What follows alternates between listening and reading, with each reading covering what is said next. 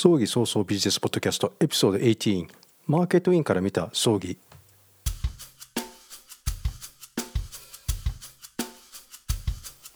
こんにちは。今のところ日本でたった一人の葬儀早々ビジネスポッドキャスター有限会社 YEY の方です。死に方会研究者および旅のデザイナーあのゆえの旅です。今日は2021年9月14日です。では行ってみようか。エピソード17は4つの P の話でした。マーケティングの順番は誰に何をどうやっての順番が基本です。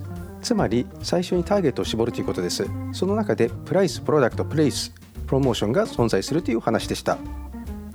今回の話はマーケットインから見た葬儀。葬儀のプロモーションが最も大変なマーケティングであるとお伝えしました。今までこの中でプロダクトアウトとマーケットインの話を幾度かしてまいりました。歴史を見ているとあらゆる時代が存在します。まず戦後から。生産志向の時代です。これは焼け野原になってしまった日本を復活させるために何でも作る時代でした。そこには生産効率というのが重要課題でした。次に訪れたのが1960年代からの商品志向の時代。最初の東京オリンピックに向けてより良い商品を作っていこうと。これがメイドインジャパンの日本の神話を生み出した思考とでも言えます。良いものを安く提供する。それが今の白物家電です。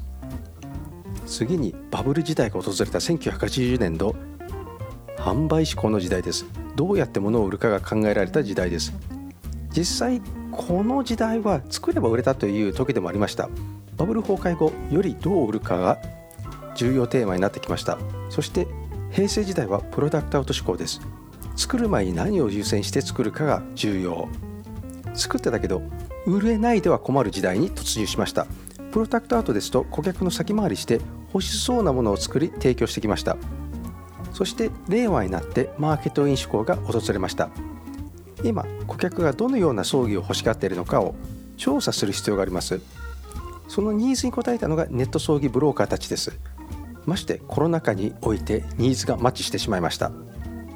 さてプロダクトアウトとマーケットインの違いは何でしょうか？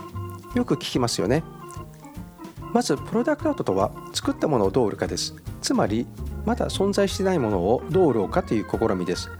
そしてマーケットインとは顧客が求めているものを調査し作ることです。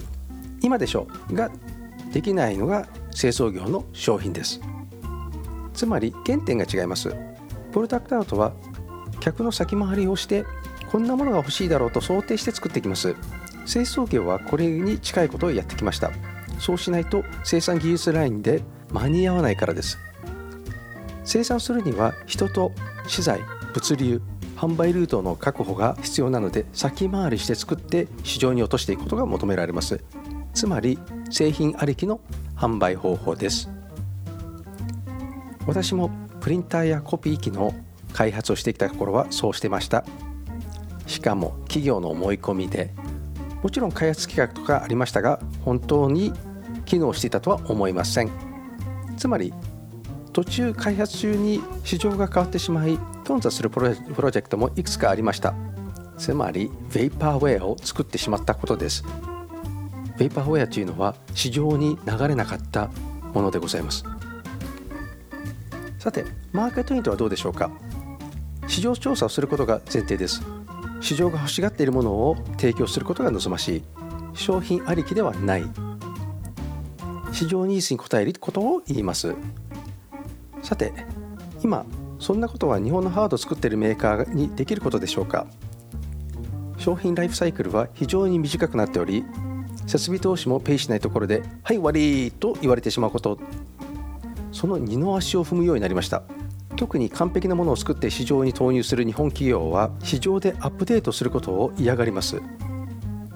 iPhone も Android も不完全なものを投入して市場にバグを出しバグ出しをしてもらい修正する仕組みになっています。問題は日本のマーケットは日本のメーカーに対して容赦ないんです。常に完璧を求めているから自然にそうなってしまうのだろうけどと。アップルは確実にプロダクトアウト志向です。自分たちが作りたいものを市場に投入してほらこの金額で買えと押し付けます。そして市場もバージョンアップ。しかもほぼ誰も抵抗なく OS のアップデートしています。もちろんそこには大きな問題もいくつかは抱えています。そして携帯もハードなのでライフサイクルを考えて作る必要があります。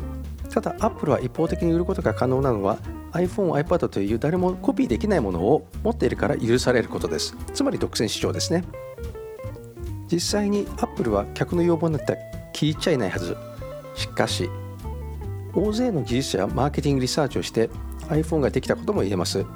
たとえその商品がパクリであっても。忘れてはいけないのはプロダクトアートもマーケットインもユーザーニーズが根底に存在します。だから市場がどっちなのかを考える必要があります。そこで葬儀業界は明らかにマーケットインであることを認識してほしいです。特にコロナ禍の時代は。では葬儀社のマーケットインは何か。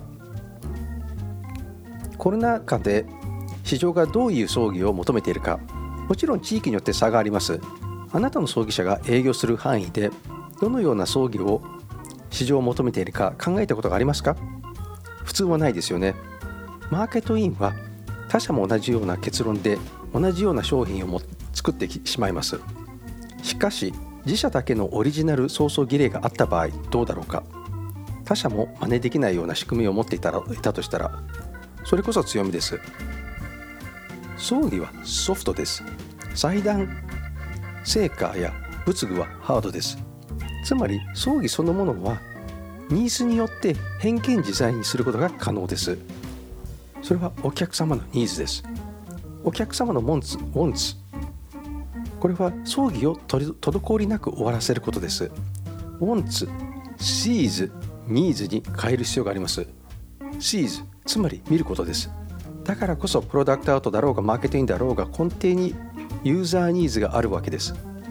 しかし忘れてはならないのはどっちであろうが顧客という消費者を忘れてはならない。マーケティングにより自分の存在を市場に知ってもらうことが大切です。それには看板や広告動画サイト Twitter、Facebook などの SNS そしてこのようなポッドキャストです。今日の話はここまでです。葬儀社というのは地場産業地域密着が最も大切な職業の一つでもあります。八百屋さんやスーパーマーケットと変わらないです。葬儀社の社員一人一人が会社の広告塔です。人材は宝です。宝をより価値あるものにするのも価値なきするものも社長の判断次第です。さらに大切なことは葬儀社もマーケティングする時代です。マーケティングは単なるホームページを作ったりチラシを配ったりするだけではありません。いろいろな SNS を使うことも大切です。